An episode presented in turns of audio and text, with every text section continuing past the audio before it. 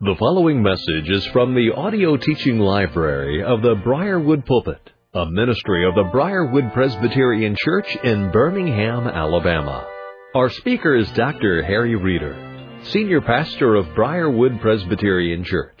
It is our hope and prayer that this message will equip and encourage you in your walk with Christ, and as a result, you will be used by our Lord as an instrument of change to further His kingdom and bring honor and glory to the name of Christ.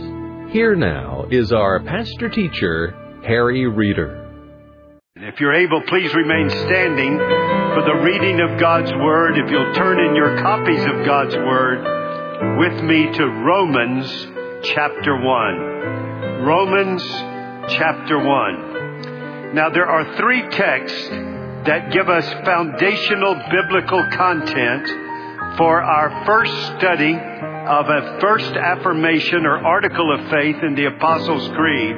I believe in God the Father Almighty. So, but I am not, for the sake of time, I am not going to read those texts, although I am going to quote them. So let me give them to you so you'll have them ready if you, as you would like to consult them now or later. And that would be Genesis seventeen and Matthew six, twenty-five through thirty-four.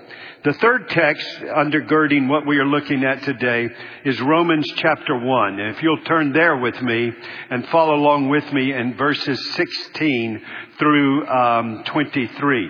For I am not ashamed of the gospel, for it is the power of God for salvation to everyone who believes, to the Jew first, and also to the Greek. For in it, the righteousness of God is revealed from faith for faith, as it is written, the righteous shall live by faith. For the wrath of God is revealed from heaven against all ungodliness and unrighteousness of men, who by their unrighteousness suppress the truth. For what can be known about God is plain to them, because God has shown it to them.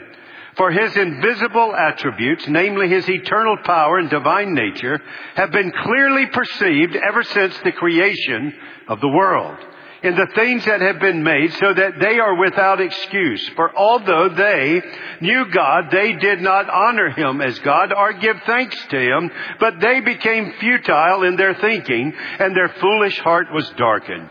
Claiming to be wise, they became fools, and they exchanged the glory of the immortal God for images resembling mortal man and birds and animals and creeping things. The grass withers, the flower fades, the word of our God abides forever. By His grace and mercy, may His word be preached for you. Please be seated. So, so someone comes up to you. And as they come up to you, it's obvious they're curious, they're seeking, and they've got a question for you. And the question is this. You know, I've been um, looking around and I'm considering religions. Just something's missing in my life. Something's wrong. Something's out of kilter. So I wanted to ask you a question. Do you believe in God? So what would be your answer if someone asked you a question? Do you believe in God? What would be your answer? Wonderful. I have five saved people in this congregation. Your answer would be what?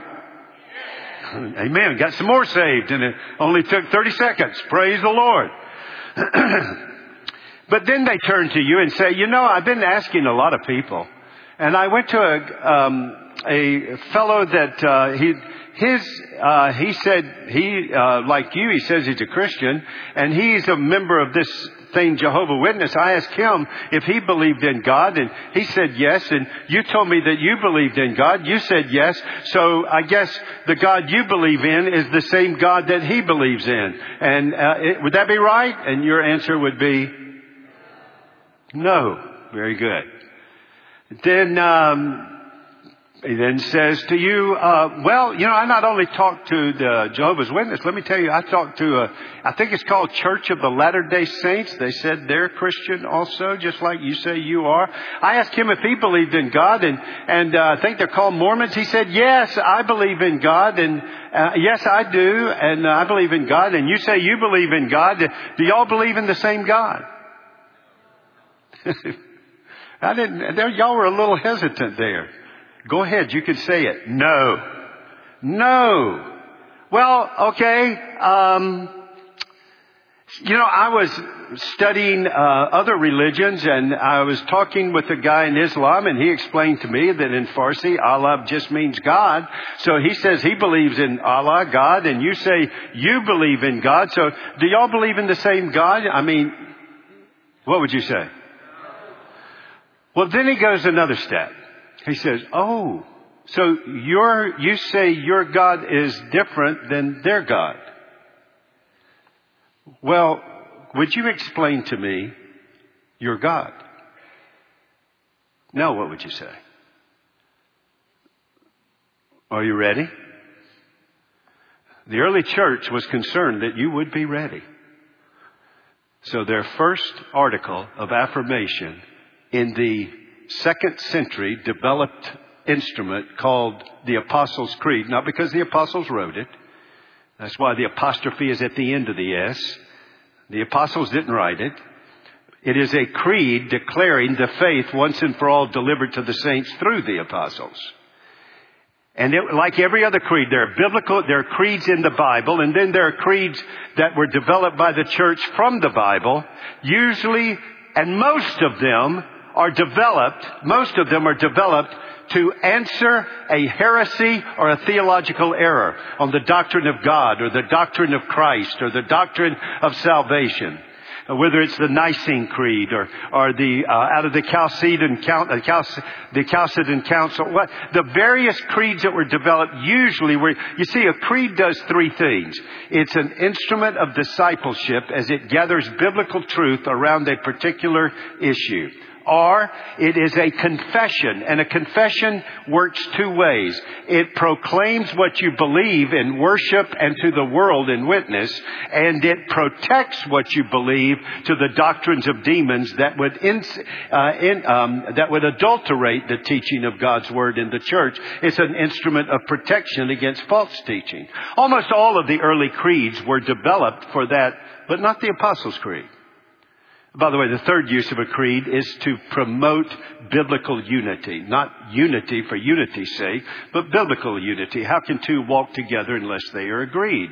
Well, we, but by the way, when we are agreed, what should we do? Walk together. Insofar as we are agreed that we can function together.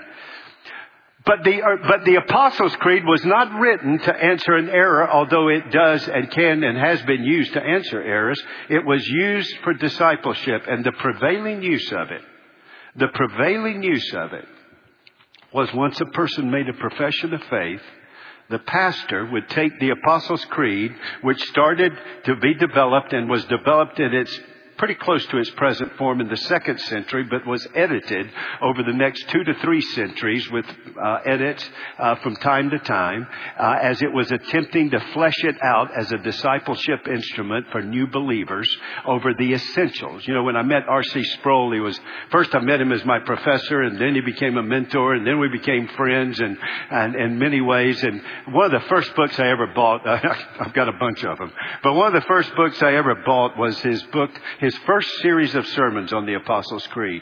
Do you know what he entitled the book that was the collection of those sermons? He entitled it Basic Training. Now, I remember in March of nineteen sixty-nine, and I was uh, went to get my test and my physical. And uh, then I came home to Cindy. We had just been married a couple of months. And I said, well, I sh- they said I should be getting my orders and a bus ticket. I'll be going to Beaufort, South Carolina, a place called Parris Island. And it's called in the Marine Corps boot camp. It's when they do basic training to teach you. Here are the essentials of what it means to be a Marine. Well, uh, years later, uh, a couple of years later, I'm working um, for U P S, uh, putting my wife through school. I tell you, I had such a, man, it was unbelievable, all the sacrifices I had to make. It was just unbelievable. Why are you laughing, honey? And so, uh, but I went to work for U P S, and boy, they were really proud of this organization. And before we ever got to be a U P S package car driver, I had to go to their basic training school and learn by the book. And that's what they did with the Apostles' Creed. The Apostles' Creed contains essentials. Now, not all of the essentials of the faith are in the Apostles' Creed. So you may, all, all Christians believe more than what you find in the Apostles' Creed, but they don't believe less. And they pulled together these essential truths in order to teach them uh, to God's people. And the prevailing use of it was like basic training. When somebody professed faith, the pastor would take the Apostles' Creed and go to work with them in the coming days and weeks, and then bring them to the to the baptismal font for baptism. In other words, they would disciple them from the profession of faith to their baptism using the Apostles' Creed. It was of the essentials. That's what its purpose was. And the first article of affirmation of what we believe. Credo te Deum. I believe in God, the Father Almighty. And in those few words, the distinctive of the God of glory and grace, the one true and living God, are affirmed and declared, upon which the rest of the creed is built and upon which our life is built. Do I believe the doctrine of God is important? Yes, I do, because I heard what Jesus say in John seventeen three. This is eternal life, that you know God. I can never know Him exhaustively. In fact, all of eternity I'll be learning about Him. But I can know Him accurately. I can know Him personally. I can know Him intimately. And what is it of the distinctives of the God of glory and grace, the one true and living God, are marked out in that very first affirmation? Let me give you five of them that when he says, tell me about your God, you can start talking to him. Here's the first one. This God is not is known by divine revelation, not by human imagination. This God is known by divine revelation, not by human imagination. Everything we believe about God, we only know it because God has revealed it. Let me put it this way, and I'm not trying to be picky, but I just to try to get the point across. For a Christian, a Christian would never say, thinkingly, would never say, after at least some discipleship, would not say, oh, well, I think God is. Those words would not cross our lips. Oh, I think God is, because who God is is not based upon what we think and our imagination. It is based upon what God says. Divine revelation. We know who God is because of the Word of God. Now, you can know the Word of God and not know the God of the Word, but you can't know the God of the Word without the Word of God. God must reveal Himself to you. Now, praise God. God's attribute is what? Light. God reveals Himself. And God reveals Himself accurately and inerrantly. Well, how does God reveal Himself to us? Now, folks, just do a little dive. We're not going, we're not going in eight feet deep. Just go to four feet with me just for a moment. And that's this. God reveals Himself two ways to you. God, divine revelation comes in what we call general revelation and in what we call special revelation. So you don't know who God is by imagination. You know who God is by revelation. You remember, do you remember the law of God? when God gave us the Ten Commandments, the first commandment affirms the worship of God. You shall have no other gods before me. What does the second commandment affirm? It affirms how you know the God whom you worship with a negative. Do not make for yourself any graven images. Hear a word there? Imagination. You do not create the God to worship from imagination and fabrication. You go to the Word of God and divine revelation to find out who He is. Now, how does God do that? First of all, in what we call general revelation. General revelation means it's available to everybody. It doesn't matter who you are. You, when you are born into this world, you have general revelation. And general revelation comes by way of two means. Mean number one is creation. Did you hear what I just read in Romans one?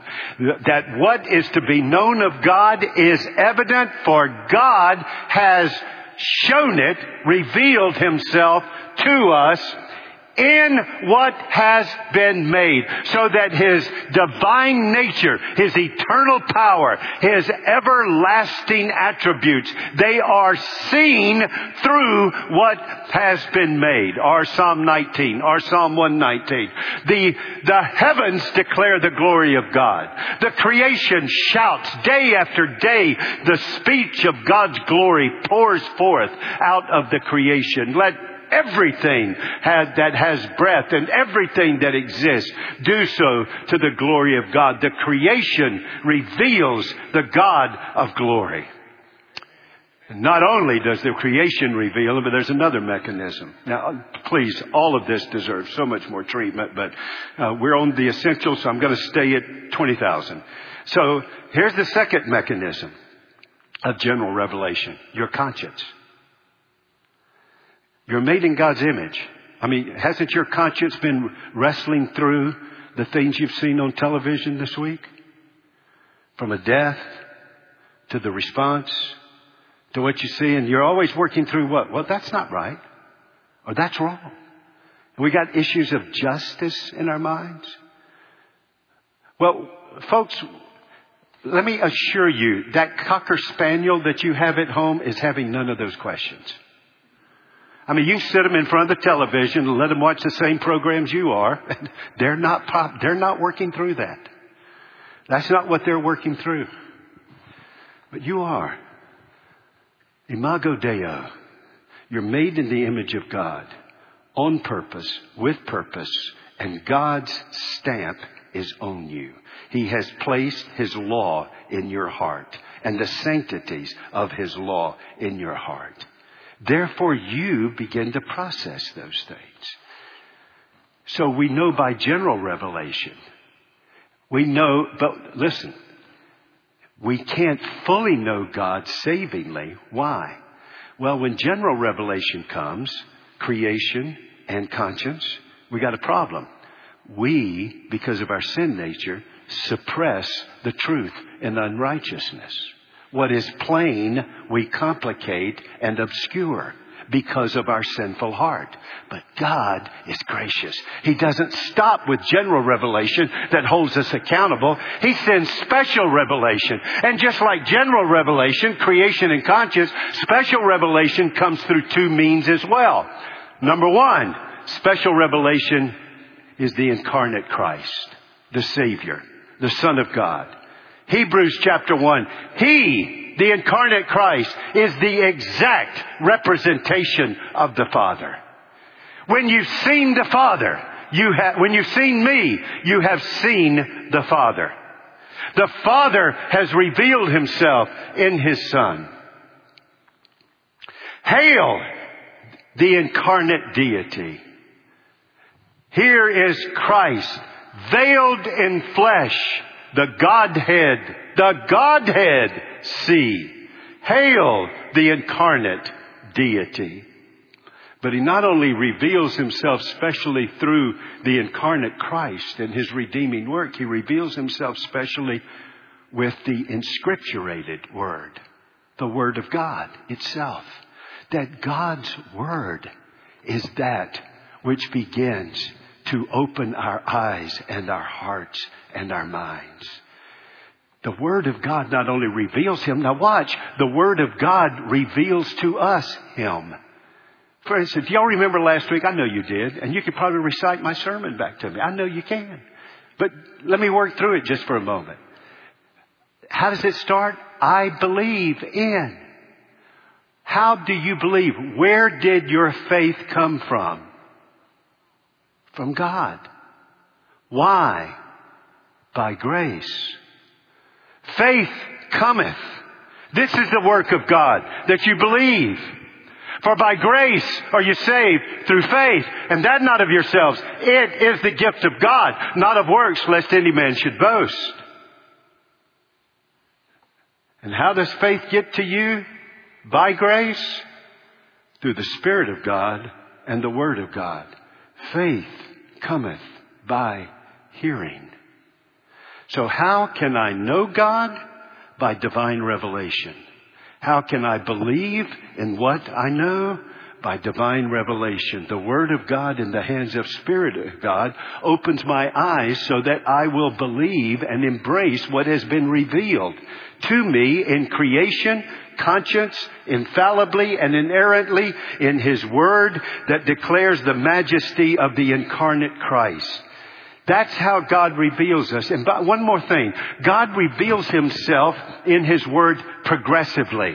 So you open up the Bible. In the beginning, God. Here's El, then Eloi, then Elohim, and plurality within the Godhead is accomplished. And then comes, um, and then comes Yahweh, I am that I am. Then comes uh, Jehovah Jireh, I will provide. And then comes, I am a jealous God. God gives names to tell us who He is, and He's progressively unfolding Himself, and, and so that He is revealing to us exactly who He is, so that we would know who He is. And then He comes to the the glorious distillation and comprehensive revelation of who He is in His Son, Jesus, and the revelation of the new covenant in the New Testament to us. That's how we know God. I've spent a little bit of time of that, but I've got to do it because that's how you know God. Your knowledge of God must be rooted in the Word of God. It's not a God we imagine or feel about. It's a God who reveals Himself that we know. And we can't know exhaustively, but intimately, personally, and accurately. And we feel deeply Him who loves us deeply. Let me give you a second thing. When you begin to go to the Bible, you find out that this is one God who dwells in three persons. And that's the way He reveals Himself. But isn't it interesting, even when He reveals Himself as one God, as He is, one God, He always, even in the Old Testament, He begins to anticipate, accommodate, and initiate the doctrine of the Trinity for our understanding. Hear, O Israel, the Lord thy God is. But the word is Echad. Echad means a single with plurality. Doesn't say what plurality, but with plurality. That's why you use it to speak of a grape. The cluster, but a grape in singular. Echad. Or you go to the creation account. In the beginning, God, singular, created the heavens of the earth. And then it says, God said, let us make man in our image. Now, there's not the doctrine of the Trinity articulated, but anticipated and accommodated as it begins to unfold in the Old Testament for us, step by step, through the names of God, the acts of God, until you get to the full declaration of it in the New Testament. And as it comes forth in the New Testament, we find out with abundant clarity that God, that we can see it in the Old Testament in the shadows and types and promises and precepts and symbols. Now we see it in its articulation and declaration in the New Testament, that there is one God in three persons. One God, that's His being. God is God. One God in being, who exist in His singular being in three persons. You are made in His image. You are a being with one person. God is a being in three persons. We are a being with one person and have multiple dynamics in our life. For instance, I am um, I'm a husband, I'm a father, I am parent, I am a I am a uh, pastor, I am a citizen, I am, a, you know, constantly talking about these things that I am in my roles and responsibilities and acts of life as one being made in the image of God with personhood. God exists as one being, three persons, and multiple acts: creator, redeemer, sustainer, judge, completer. As the Trinity creates, the Father authored our creation. The, all things were created through the Son and for the Son. And the Holy Spirit hovered over the creation and ordered the creation. In redemption, the Father authored our salvation. The Son accomplished our salvation. The Holy Spirit applies our salvation. God's work in providence, uh, not only creation and redemption, but God's work in providence. The Father loves us. The Son intercedes for us. And the Holy Spirit indwells us. We have a we have one God in three persons. Folks, you got a Trinitarian act of creation, a Trinitarian act of redemption. We have a Trinitarian gospel. Father, Son, and Holy Spirit through the preeminent Christ, by whom we fix our heart and minds to the glory of the Father and the power of the Holy Spirit. We even taught to pray this way: Our Father who art in heaven. So we're taught to pray Trinitarian. We're taught to worship. The Father seeks true worshipers who will worship Him in spirit and in truth. We worship the Father through the Son and in the Spirit. So in our confessions, our hymns, our worships, our witness, it is clear: one God, three persons. Now let me go much quicker. Number three, Father. He is our Father. Can I ask y'all a question? As the Bible unfolds the doctrine of God progressively in Old Testament to New Testament, I'm giving you a little hint there. Who is the first teacher of Israel? Who is the first rabbi to inform us that God is our Father? Okay, pretend like you are eight years old and I'm doing a children's sermon and I ask you, who made the ark? What will Johnny say when I ask him who made the ark? Jesus. Because that's never wrong. Okay, so I'm going to ask this again. Who is the first rabbi, teacher of Israel to let us know that God is our Father? Jesus. When did He first say it? Well, He had just become a man formally. And His daddy and mother left church and they left Him there. Some of you have done that because I've kept your kids till you came back. And they, and they came back and they began to look everywhere and they couldn't find Him. Finally, they found Him. And He said, you knew where I was. Why are you so worried? Here's His first statement. Did you not know I would be in my Father's house? God, our Father. Now, we're mothered because God the Father sent His Son who purchased His bride and set up His bride to nurture His people. But God reveals Himself in the focus of the first person of the Trinity as our Father. Our Father. Jesus fills the New Testament with it. Why are you anxious about anything? God clothes the lilies of the field who don't, who don't toil or work. How much more does your Father love you? Peter, flesh and blood did not reveal this to you, but my Father who is in heaven. When you pray, pray this way: Our Father That's unheard of. Go find that kind of prayer in the Old Covenant.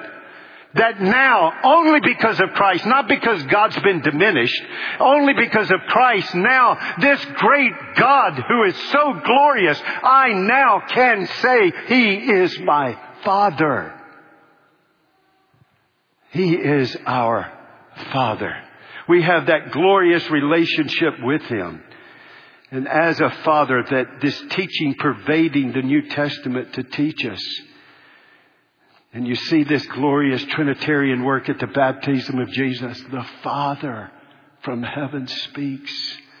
This is my Son. See, by the way, you see, the Trinity is not one God with three uniforms, but one God in three persons. Yet not three gods, one God, but not one God with three appearances, but one God in three persons. Even at the baptism, what do you have? You have the Father speaking from heaven, His Son being baptized, and then the Holy Spirit being poured out upon Him. And the Father says, "This is my Son in whom I am well pleased." And brothers and sisters, if you are in Christ and Christ is in you, then God is your Father and through Christ is well pleased with you. That you are now been adopted into the family of God through the work of an elder brother, Jesus, your Redeemer. And you can call God your Father. I had these Charleston examples just came flooding to my mind this week. And I was in... Um, I was in, uh, just thinking through this, but, um, I had a very special, I not only bore my dad's name, I had a special relationship with my dad. Um, one that I only wished was even more special for many, many ways and multiple ways. But I'll never forget, uh, uh I'll never forget the, um, uh, when we had moved to Charleston, South Carolina, uh, we lived in North Charleston first, and we were living at, uh, one oh three Calhoun, Uh, Calhoun Way, and then I walked out one block. I got on Durant Boulevard, uh, Durant Avenue, which was a dirt road. I walked down, and there was this thing called Park Circle. And because it was a circle, it had eight roads running off of it. And down one of those roads was my second grade elementary school, Park Circle Elementary School, now North Charleston Elementary School.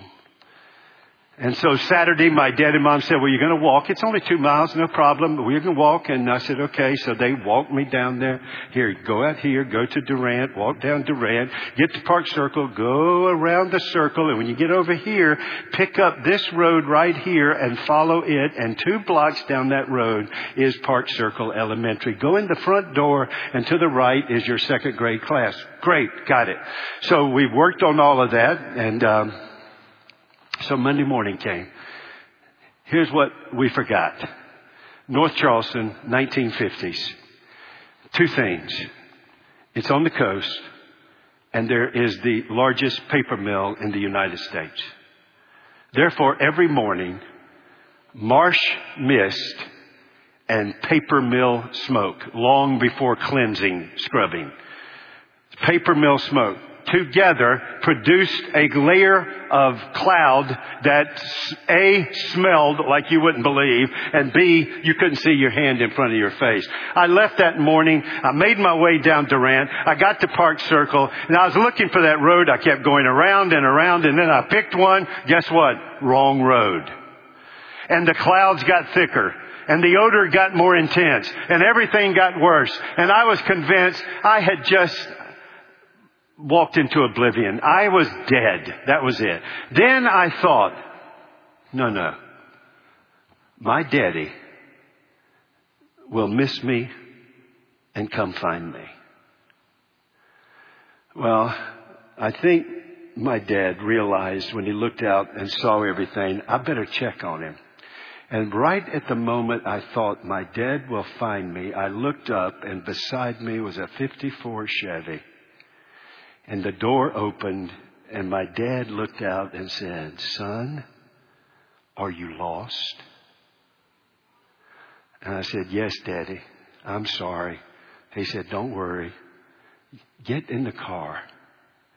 I'll take you to school."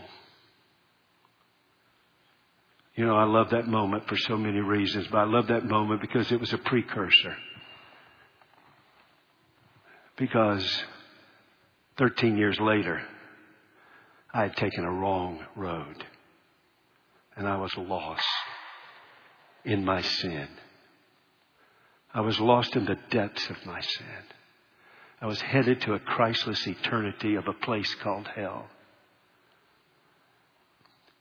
And the Heavenly Father sought me by the Spirit of God. And He said to me in a gospel message, "Are you lost?" And I said, "Yes, I'm sorry. Get in. I'll take you to school." And He brought me by grace into the school of grace. And through that has taken me home. I believe in God the Father. But can He pull it off? That's why the next one's so dear. I believe in God the Father Almighty. Don't you love Genesis seventeen when God says to Abram, I'm going to build you a, I'm going to build you a, um, I'm going to make you a nation. I'm going to give you a child. I'm going to give you a seed that's going to become a redeemer. And, and then I'm going to give you a land. And that land's a down payment of the heavens and the earth and the new heavens and the new earth. And in your seed and through your nation, all the nations of the earth shall be blessed. And Abram said, wait, wait, wait. I'm ninety-nine. She's ninety. And what does God say? El Shaddai, I am God Almighty. Nothing is impossible for me. There's only one thing God can't do. He can't quit being God. And that God, in all of His glory and His attributes, declares, I am God Almighty. If I can stick with my daddy, since we're on the father thing here, I bore my dad's name, Harry Lloyd Reeder the third, and he's Harry Lloyd Reeder Junior and Harry Lloyd Reeder Senior And many holidays, our fam- almost all holidays, our families would get together. And then my dad, early on, before my three sisters came along, he loved to do this. He would take me and put me on top of a Frigidaire. I have just dated myself. Frigidaire, not refrigerator. That's what y'all call it. When I, growing up, there was only one company that you would buy from, and that was Frigidaire, so it was a Frigidaire. And my dad would put me up on the refrigerator, up on the Frigidaire, and I would stand me up, and then he would back up, and he would say, son, jump. And all the family was around watching me. Folks, I've, I've had to count three, two bases loaded in baseball games, and I've never been more nervous than that moment, standing on that when my dad said, jump. Now, I wasn't, I'm not the sharpest knife in the, in the uh, tray, and I'm not the brightest bulb in the chandelier. But I knew to process that, and I did process that. I looked at me, I looked at him, even as a little, little boy. I looked at me and I looked at him. He said, jump. That means, A, is he going to catch me or is he going to move? B, if he is going to catch me, can he catch me? And I became convinced I could trust him. And he was able. And I jumped. God's revealed himself to you. And he's given you your promises. And he says, cast yourself upon me. I won't move. And I am able. I am able to create. He didn't need six days. He did it six days for a reason. He could just speak. I am able to create. I am able to save. And I am able to sustain you. In me, you live and move and have your being. I am able. Fifthly, you begin as you go through the rest of the creed to realize God is holy. The word holy means unique, one of a kind. God is one of a kind. There's not another one like him. He is holy. He is holy. W H O L L Y. He is holy other. He is righteous, pure, no sin, no ability to sin. And he is sovereign and he is holy. He alone can create. You can't create. I can't create. I hear people all the time say, well, he created. Nobody, anything people make, they worked with something he made from nothing. We can, because we're in his image, we can be creative. But we can't create, bring from nothing something. We can't save. You can't save yourself. You can't save others. You cannot sustain humanity.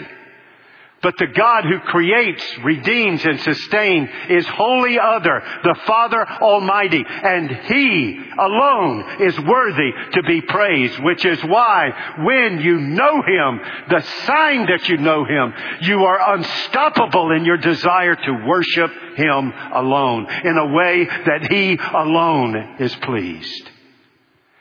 That begins to fill your soul. If I was to ask you, give me one word for God, but you can't use any of His names, what would you say to me? Most people would say, God is love. And God is love, but that's not the one you would look for. The one you would look for is the one that when we look into heavens and the angels are worshiping in Isaiah and Revelation, they are crying out, holy, holy, holy. When He sends the Spirit to you who knows the intentions and thoughts of the living God, who is God, He's not called the love Spirit. He produces love, joy, peace, kindness. He's the Holy Spirit. God is holy. His name is not to be taken in vain, only used to His praise and worship as He reveals Himself in His Word. That God is to be glorified in all that He is and all that He has and all that He does. And He is all in all to be praised. So here's your takeaway, and I'll close in prayer. Who and what we worship. Here's the, here's the takeaway from this first article of faith. Who and what we worship will determine how we live. Now flip that. How we live will ultimately reveal who and what we worship. Who and what we worship will ultimately determine our lives. You'll set your calendar. You'll write your checkbook. You'll make your budget. You'll deter- your life will be oriented about who and what you worship. And if you sit with people long enough and watch people long enough and listen long enough, they'll ultimately reveal to you who and what they worship. My daughter, and I'll close in prayer after this.